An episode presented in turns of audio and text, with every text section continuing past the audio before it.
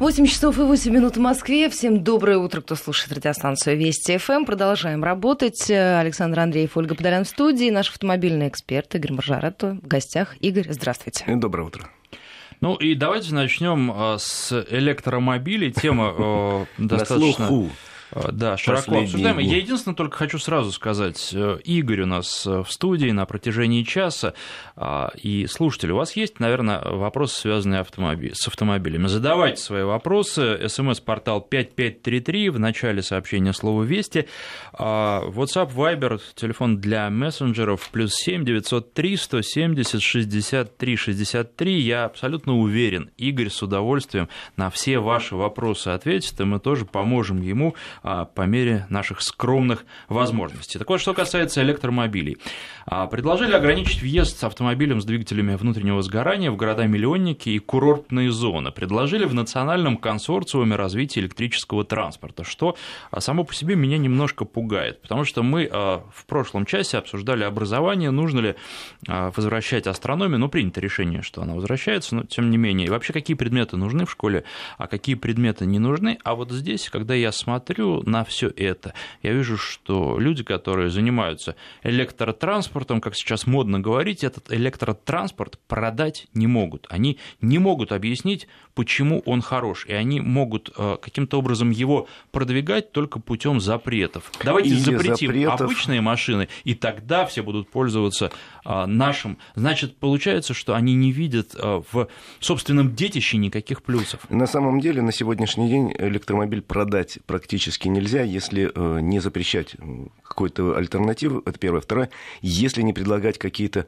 безумные компенсации, льготы, послабления, потому что сегодня покупатели электромобилей в Китае, или в Норвегии, или в Германии сразу НДС с него снимает, сразу государство готово помочь ему при покупке автомобиля, берет на себя часть затрат, там в Китае 5-7 тысяч долларов может взять, потому что электромобиль на сегодняшний день в 2 раза примерно дороже, чем на такой же платформе, подобной платформе сделанный автомобиль с бензиновым или дизельным двигателем, запас хода у него меньше, и, соответственно, этот запас хода сильно зависит от погодных условий. Если летом это действительно может быть 200 километров, то зимой, когда темно, когда холодно, когда надо включать фары, печку и так далее, этот запас хода стремительно сокращается, причем на глазах буквально. Это особенно актуально для нашей страны, где бывают настоящие зимы, где бывает холодно, где разнообразная территория, и у нас плюсов получается меньше. Плюс ведь еще нужно учитывать, что электричество, да, оно дешевле, но у нас и бензин, и дизельное топливо не настолько дороги. В Европе это может быть актуально, потому что цены там в 2 раза выше, чем у нас на топливо, а у нас, в общем, божеские цены. Да, потом можно посмотреть на эту ситуацию с другой стороны, откуда берется электричество. Есть статистика, которая говорит, что 60% электричества вырабатывается на тепловых электростанциях. Это сжигается уголь, сжигается нефть и газ, выделяются, соответственно... Мазут тот же самый. Да, выделяются, соответственно, всякие разные нехорошие газы, и мы получаем чистое электричество, и ходим, и гордимся. Вот у нас чистый электромобиль, который ничего, воздух не засоряет.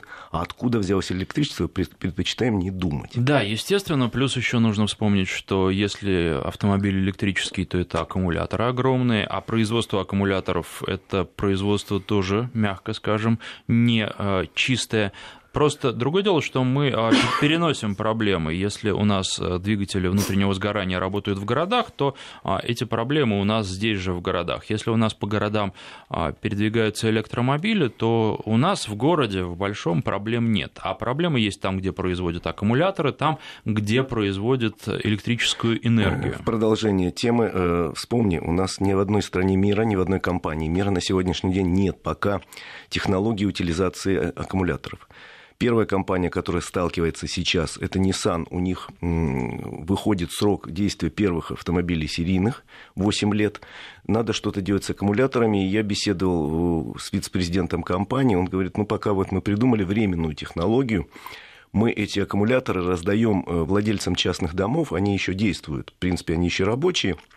Немножко что-то с ними делать в качестве резервного источника энергии. То есть, если у меня есть частный дом где-нибудь в Англии, я могу получить старые аккумуляторы, стоят они у меня в углу, куда-то включены в систему, если у меня вырубили свет, у меня аккумулятор сработает. Это очень, конечно, приятно, но а потом... То есть технологии... Но это же масштаб проблем будет только увеличиваться. Нарастать чудовищными темпами. Нету технологий. Это не значит, что мы втроем не любим электромобили и не считаем, что у них нет будущего. Мы, я думаю, втроем согласны, что у них есть будущее, но оно не столь прекрасно, как сейчас нам разные экологи, футурологи говорят. И то, что наши Минтранс говорит, что вот завтра, послезавтра, в принципе, Минтранс ничего не придумает, он берет прожекты там, итальянские, норвежские, французские, где тоже есть такие планы, что типа к 40-му году откажемся, запретим, перейдем. Но, как мне кажется, я всегда вспоминаю по этому поводу одного нашего вождя, который говорил, еще наше поколение будет жить при коммунизме. Вождя давно нет, коммунизма тоже. Или же каждый год нам говорят... Завтра, в следующем году, обязательно будет разработано лекарство от рака. Весь мир его ждет. Но ведь каждый год говорят. И тема с электромобилями, мне кажется, несколько преждевременно. Это какая-то эйфория. То есть, естественно, надо этим направлением заниматься. Естественно, это интересно. Но пока не будет какого-то технологического серьезного рывка с аккумуляторами, пока кто-нибудь не придумает аккумулятор, который небольшой, емкий, дает пробег там, 1000 километров, ничего не изменится. Ну и тут нам пишут, что на самом деле, как только все перейдут на электромобили, электричество будет стоить как бензин. Конечно, в него... Вот это очень важная вещь. Сейчас у нас в цене бензина, это вы знаете, друзья, в любой стране мира примерно 60, а то и 80, в некоторых странах 80% составляют налоги и акцизы. То есть, собственно, добыча нефти, переработка, транспортировка, продажа, маржа с этой продажи, это ну, там, 30-40%. Остальное все налоги и акцизы, которые любое государство вкладывает в бензин, и за счет этого решает массу своих проблем. Содержание бюрократии, армии, там, пенсионеров и так далее. В электричестве этого сейчас пока нет. Но как только электричество станет основным движителем, естественно, законодатели надумают туда включить... Ну как-то надо же получить доходы, потому что они выпадут из бюджета. Армию и чиновников, и пенсионеров содержать-то надо?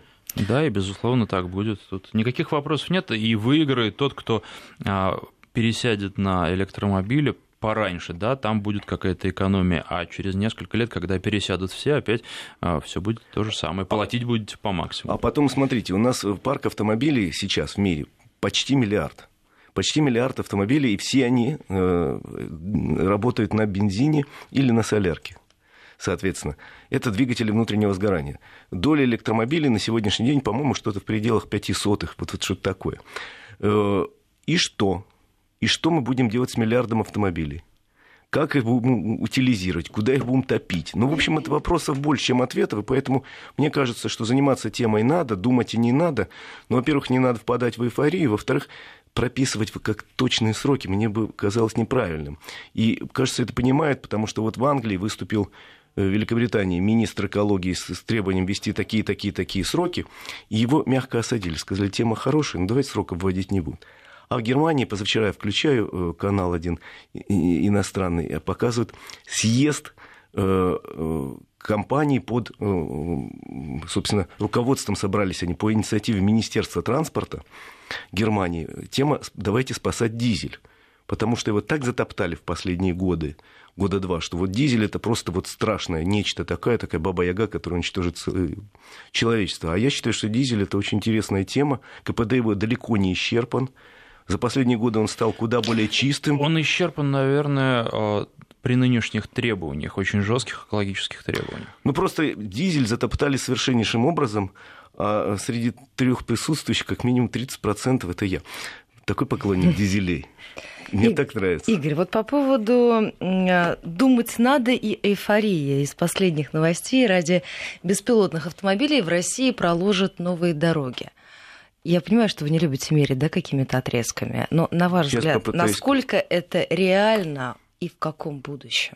Сейчас пытаюсь сказать. Значит, я присутствовал при этом разговоре вчера. Этот разговор имел место на трассе Дон. Я проехал небольшой кусок трассы Дон, поскольку закладывали новую дорогу. И этот разговор состоялся с участием помощника президента Игоря Левитина и главы компании «Автодор» Сергея Кельбаха. Разговор был достаточно любопытный. Я для начала скажу, что трасса Дон на сегодняшний день, конечно, испытывает тяжелейшую нагрузку. И если вы собираетесь на юг, я сейчас пару советов сразу дам, пока не забыл. Если вы собираетесь на юг на машине, а трасса Дон сегодня единственная, которая ведет на курорты Крыма и Кавказа, очень тщательно рассчитывайте время выезда. нельзя попадать за Воронеж на участок Лосево-Павловска в выходные дни. Нежелательно попадать туда в выходные дни, и нежелательно попадать на участок перед Ростовом, опять же, в выходные дни. Потому что эти два участка, где узкая дорога, например, Лосево-Павловск, это за Ростовом примерно 100 километров. Там две полосы, по одной в каждую сторону. А вот в выходные дни здесь нужно, наверное, уточнить. Пятница, вторая половина дня, и понедельник, первая половина дня. Можно там проехать или тоже не стоит? Значит, смотри, так уж повелось, что люди уходят в отпуск. Человек уходит в пятницу, отрабатывает. В пятницу утром можно уехать. Но он отрабатывает или в пятницу вечером, или в субботу утром он отправляется на юг. В субботу Некоторые берут и так, чтобы в пятницу можно было уехать. Вот еще раз говорю, просто много ли таких? Много. К сожалению, в субботу возрастает, и в воскресенье чудовищная нагрузка больше всего. Вот начиная с пятницы, с обеда до понедельника после обеда, пробки в Лосево, направление на юг, сейчас достигают 30 и более километров.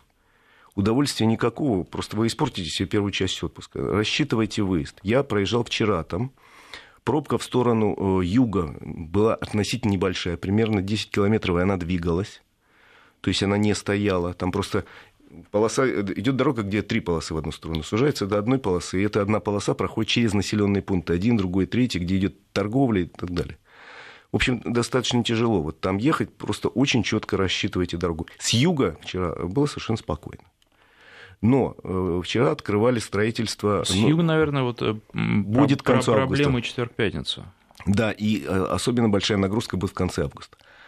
Значит, вчера открывали новую дорогу, закладывали, ее будут прокладывать 2 года, это обход Лосево-Павловска, ликвидируют единственное узкое место на трассе, будет уже по 3-4 полосы в каждую сторону и так далее. Но это еще 2 года. Сейчас есть объезды, там стоят, кстати, указатели очень популярные, посмотрите, может быть, вы заранее уйдете на объезд. Так вот, зашел разговор о, собственно, беспилотном транспорте. И речь шла вот о чем: что на сегодняшний день многие компании мира, в том числе, между прочим, наш КАМАЗ, вполне себе готовы продемонстрировать действующий автомобиль, который может управляться без участия человека. Ну, он контролирует. Но ни в одной стране мира, в том числе в России, пока нету дорог специальных. Ведь обычная дорога, по которой едет автомобиль, там, кроме вот беспилотного условного автомобиля, есть много автомобилей, где сидят пилоты за рулем. А пилоты бывают разные по опыту, по уровню реакции на окружающие... По степени адекватности. По степени адекватности. Это первое. Второе. Идет дорога, перекресток. Загорелся красный свет. Не все пилоты, которые едут по перпендикулярной дороге, ждут красного света, некоторые едут на розовый. Ну и так далее. То есть на сегодняшний день автопилот... просто сам по себе может рассчитать маршрут и придерживаться четких правил. Но люди, которые едут параллельно с ним, вот этих правил, эти правила не всегда даже знают. Не то, что им следовать. Поэтому во всем мире идет работа на беспилотниках, но пока речь идет о том, что для них нужны или специальные дороги, или выделенные полосы какие-то, чем-то отделенные, допустим, бордюрным камнем или там столбиками. И пока, вот если говорить о этапах появления беспилотного транспорта, видимо, через несколько лет Игорь Евгеньевич Левитин сказал, что вот по его размышлению где-то 22-24 год появится транспорт беспилотный, это будет грузовой транспорт, который будет двигаться по скоростным дорогам, где будет создана специально отдельная полоса. И это понятно, потому что, когда мы говорим о беспилотнике обычном пассажирском легковом, не очень понятно, кто и зачем будет за это платить, потому что у нас всегда вот есть в наличии водитель.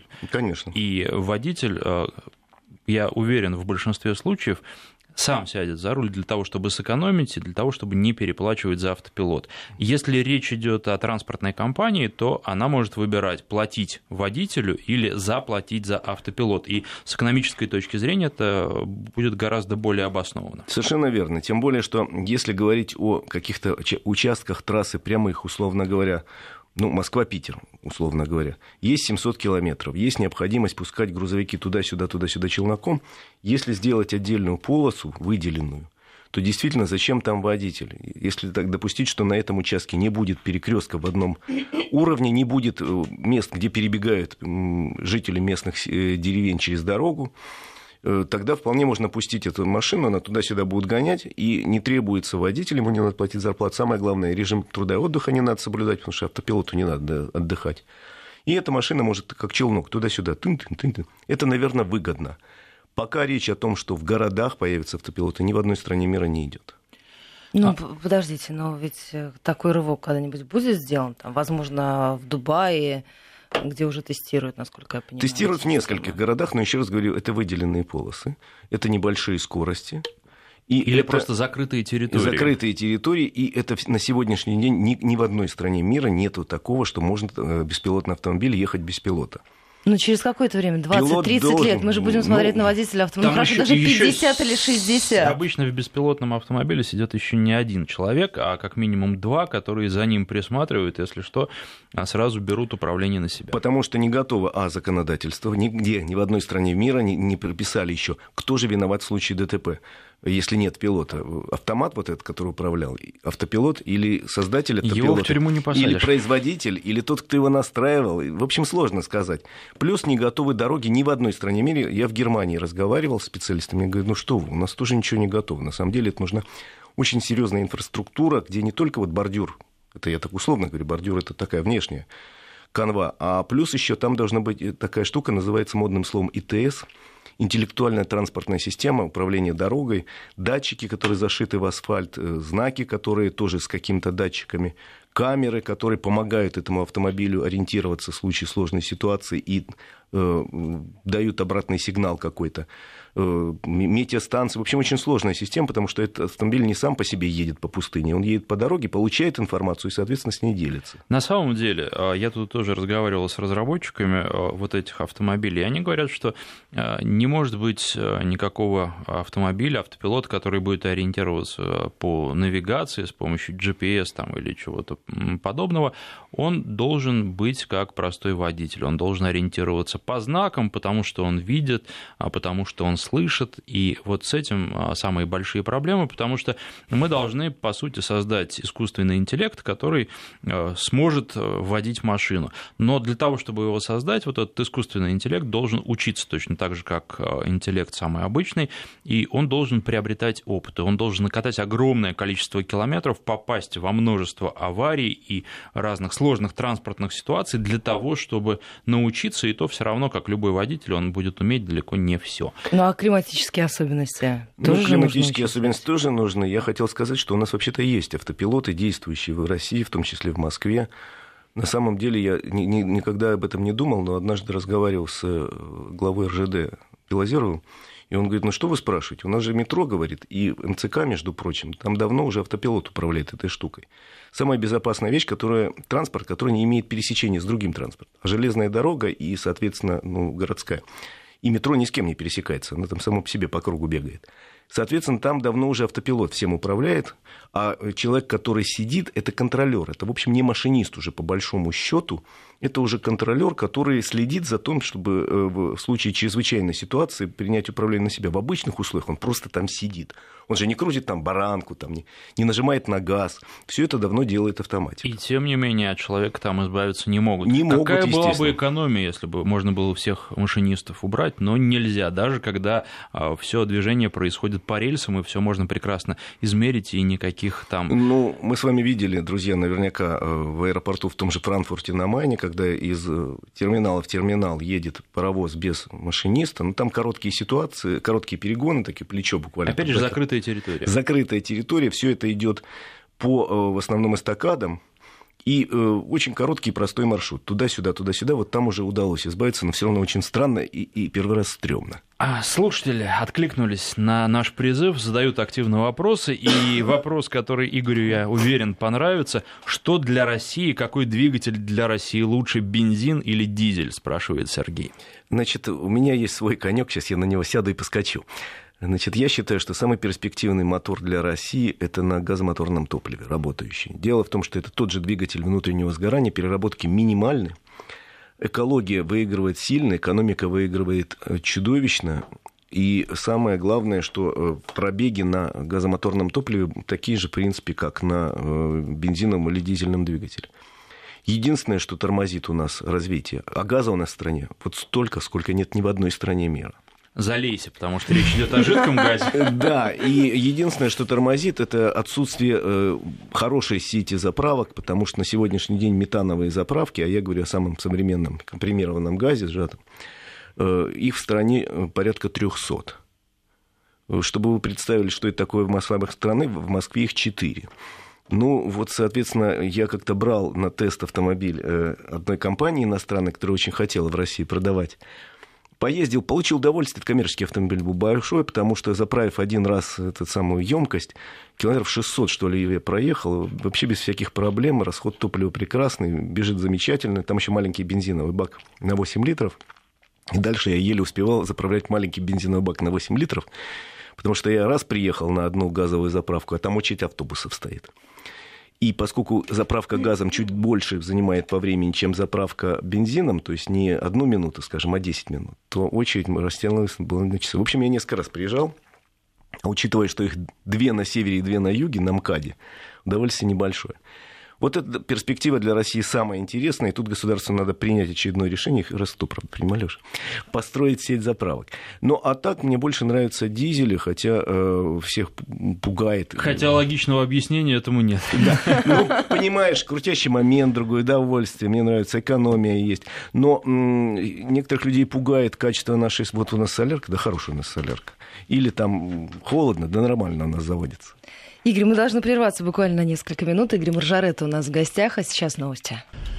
8 часов 33 минуты в Москве. Ольга Подолян, Александр Андреев и наш автомобильный эксперт Игорь Моржаретто. Напоминаю, задавайте вопросы Игорю, он с удовольствием ответит. СМС-портал 5533, в начале сообщения пишите слово «Вести» для мессенджеров, телефонный номер +7 903 170 63 63. Вот что касается дизеля.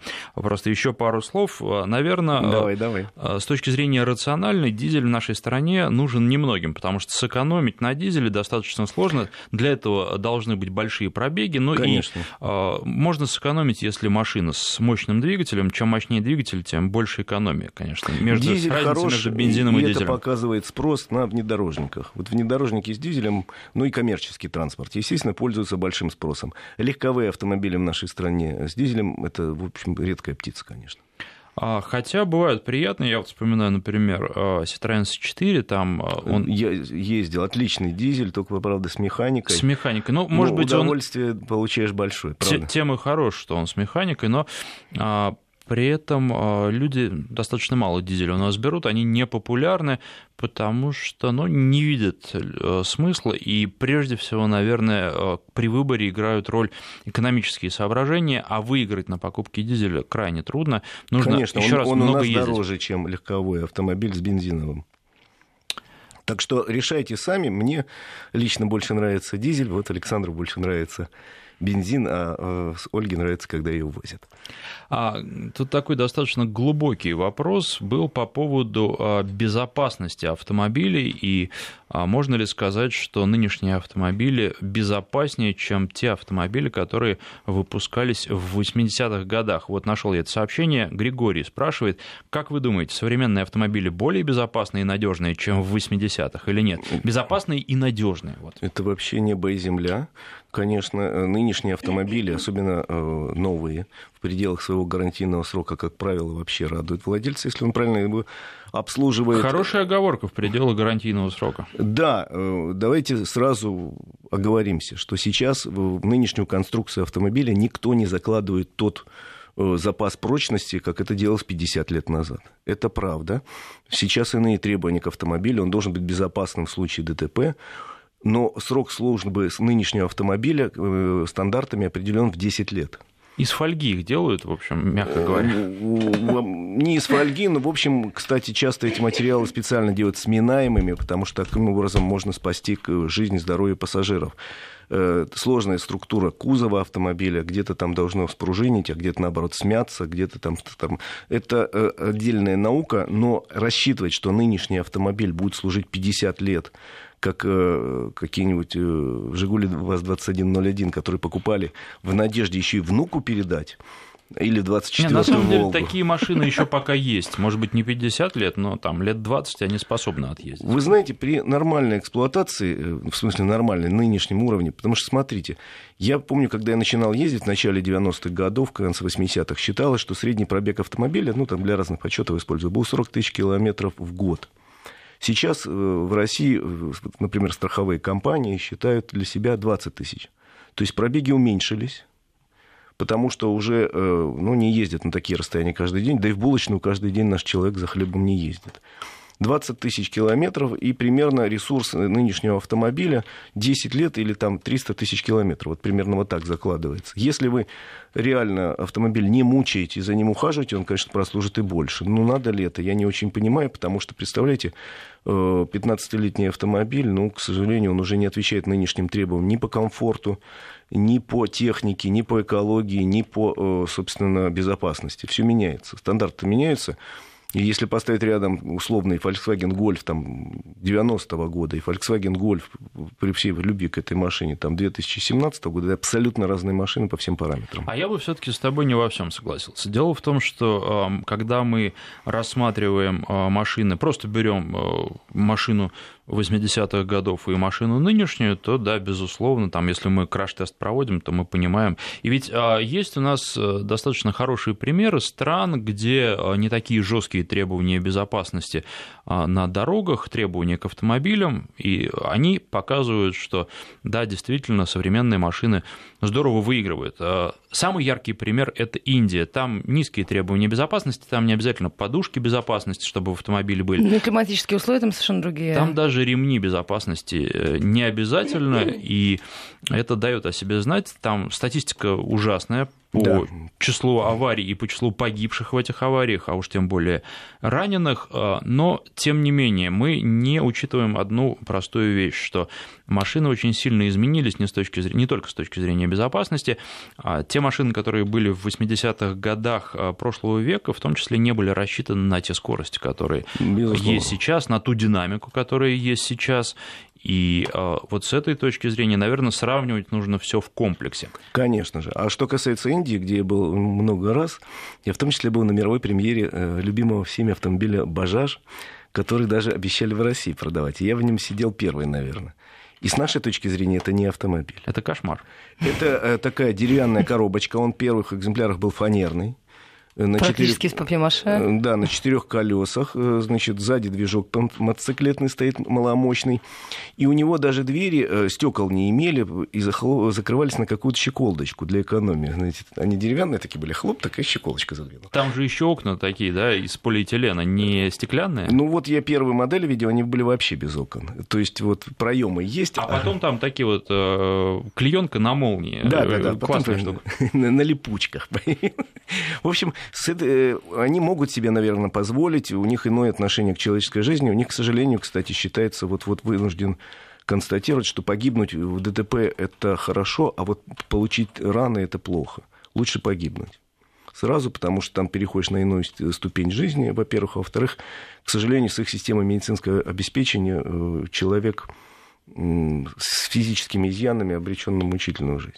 Тут еще вопрос вдогонку к обсуждению дизеля. Никита спрашивает, у меня пробег по 50-60 тысяч в год, до работы ездить далеко, пишет он, может, мне пора на дизель переходить? Вы знаете, Никита, это нужно все просчитывать для конкретного автомобиля, но могу вам сказать, что для себя несколько лет назад я подобные расчеты проводил, и для меня точка окупаемости была примерно пробег 40 тысяч километров в год. Совершенно с таким верно. Пробегом или больше, тогда имеет смысл машину брать. То есть вполне возможно, что вам, дизель будет не только удобен и приятен, но и выгоден.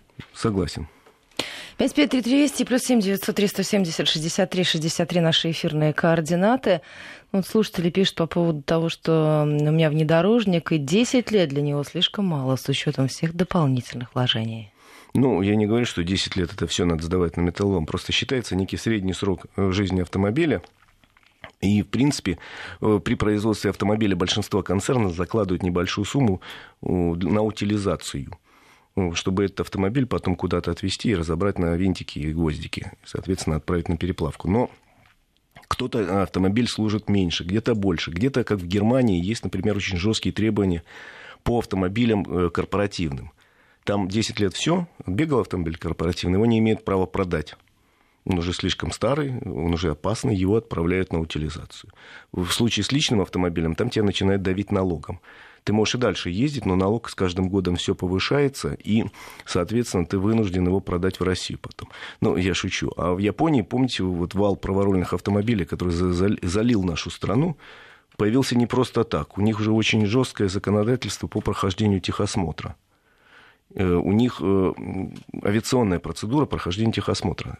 То есть автомобиль пробежал, там, условно говоря, 50 тысяч километров. Надо поменять вот такие-то узлы. Неважно, они в хорошем, плохом состоянии. Там стартер, условно говоря, поменяй, генератор поменяй, подвеску поменяй. Почему? Положено. Ну, как в самолете, там налетал сколько-то часов, поменяли. И поэтому автомобиль старше там, 5-7 лет и в Японии становится страшно обременительным. Из-за того, что очень тяжело, дорого его содержать, меняя узлы. И они продают, ну, раньше в Россию продавали, а теперь продают в страны Юго-Восточной Азии. Ну, немножко и нам достается. Спрашивают про конкретные автомобили, очень много вопросов, в частности, вот Дмитрий, Volvo XC90 2010 года, то есть старое доброе, да, первое поколение, ваше мнение? Что мое мнение? Хороший автомобиль, мне он даже нравился с точки зрения дизайна, мне кажется, он даже немножко интереснее, чем нынешний.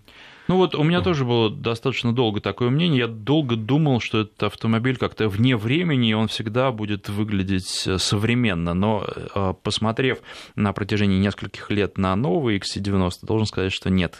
Все-таки, к сожалению, не бывает ничего вечного. Но это вопрос вкуса, а потом все зависит, если ваша конкретная машина 2010 года, пробег относительно небольшой, и в хороших руках был автомобиль, то это, наверное, может быть удачной покупкой. Все зависит от предыдущего хозяина, и ездил ли он на ней по городу или поперек борозды все время бросался. В общем, не сказать, наверное, что неубиваемый автомобиль, нет, конечно, потому что убить можно любой, но это автомобиль действительно надежный и вполне возможно, он еще долго будет радовать вас или другого владельца, если с ним сейчас все в порядке. Ну, согласен. Давайте дальше. Тут много очень вопросов. Давайте. Я напоминаю, что нашим слушателям, что у нас еще минут 20 почти эфира, вы можете задавать свои вопросы. Игорь с радостью ответит, если только успеет это сделать. Вот просят сравнить Ладу Весту и Hyundai Solaris. Что лучше покупать и о плюсах и минусах сказать? Вы знаете, у каждого автомобиля из вышеперечисленных, что называется, есть плюсы, есть минусы.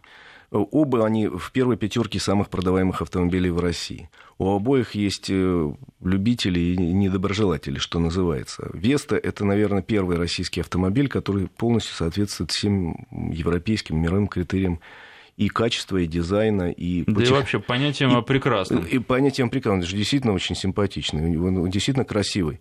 Поэтому тут надо понимать следующее, что, к сожалению, у Весты на сегодняшний день меньше вариаций, чем у того же Соляриса. У него, например, у Весты нет полноценного автомата, только робот. Я бы тоже, да, сразу сказал, что если Веста, то с механикой, если Солярис, то с автоматом. Шестиступенчатый автомат Соляриса хорош. Поэтому тут надо решать. Естественно, у Соляриса больше вариантов по комплектациям, интереснее сочетание. Веста в этом смысле несколько беднее. Хотя у нее, в принципе, все есть, то, что надо для современного автомобиля, кроме современного автомата. У нас теперь последняя информация о погоде и региональный блок. 8:48 в Москве. Возвращаемся в программу. Я напоминаю, у нас в гостях наш автомобильный эксперт Игорь Моржаретто, 553320 и +7 903 170 63 63. Наши эфирные координаты. Задумались о покупке семиместного автомобиля. Бюджет $500,000, пишет нам из Санкт-Петербурга. Dodge Caravan, да, все правильно, или Nissan Pathfinder 2008 года. Сергей из Санкт-Петербурга спрашивает. Слушайте, когда меня спрашивают об автомобилях в возрасте 10 лет и более, которых я их не видел в глаза, я имею в виду этот конкретный образец.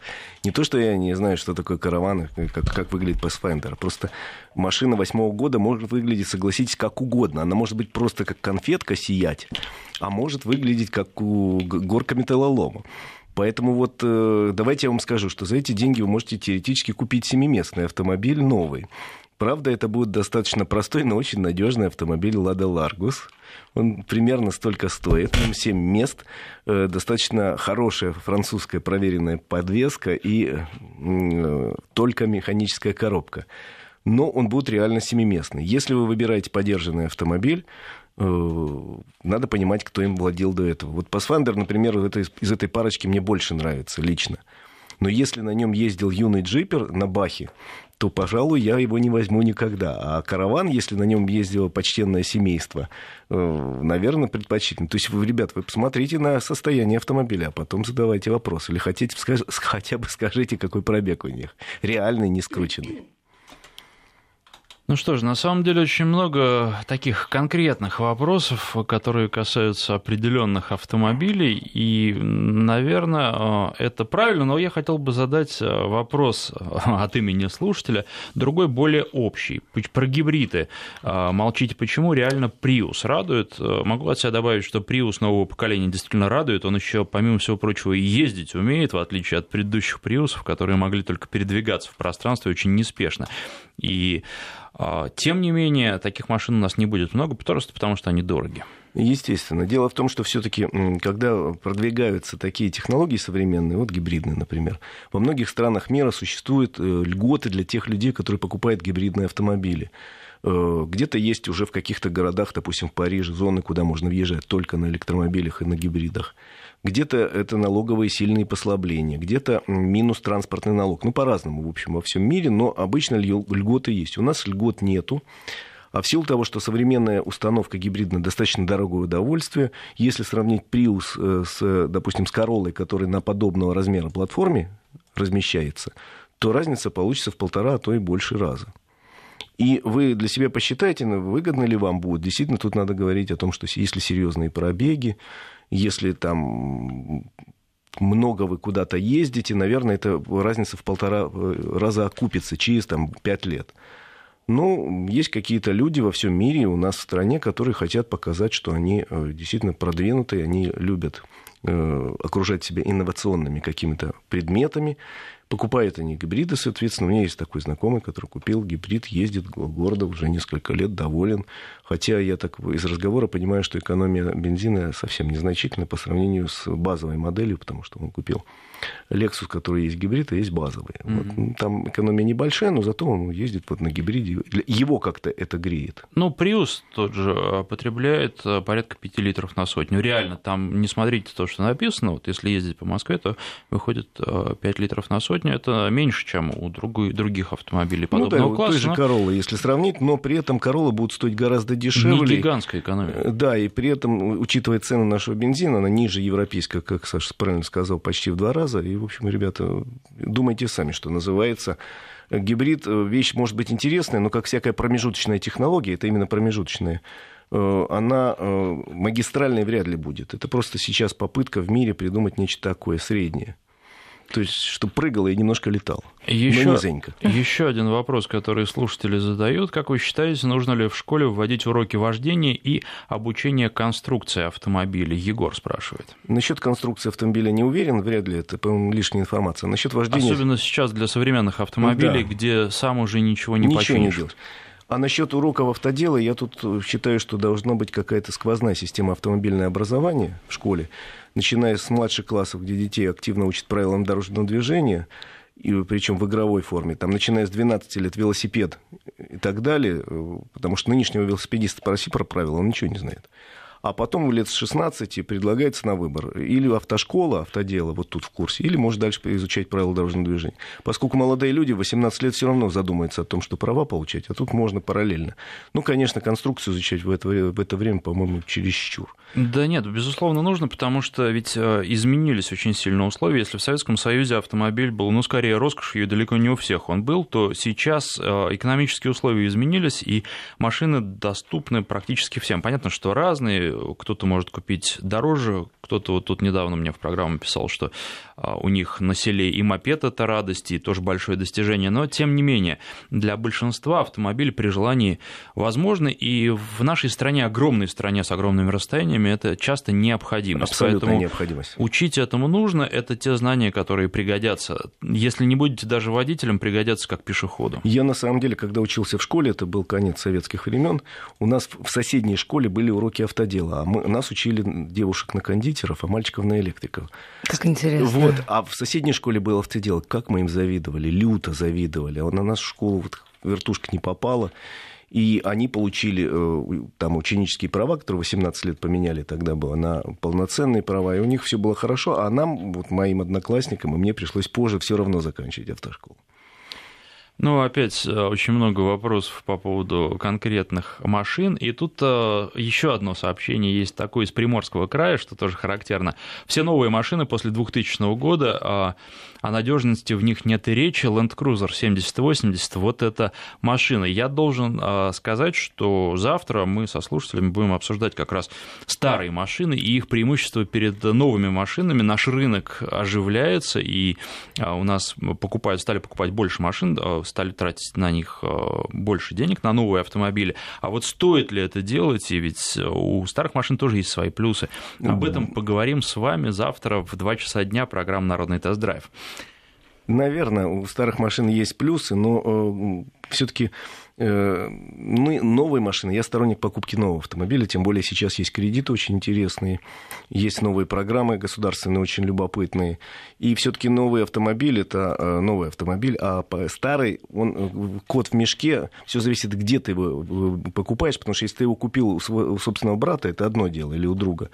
А если ты покупаешь его где-то там вот по объявлению, там могут быть засады. Но это отдельная тема, я ее сейчас не хочу обсуждать слишком долго, серьезно и глубоко. Ну что, вы расстаетесь совсем ненадолго. Да. Игорь Моржаретто был у нас сегодня в гостях. Завтра в программе Александра Андреева. А мы сейчас переходим на новости.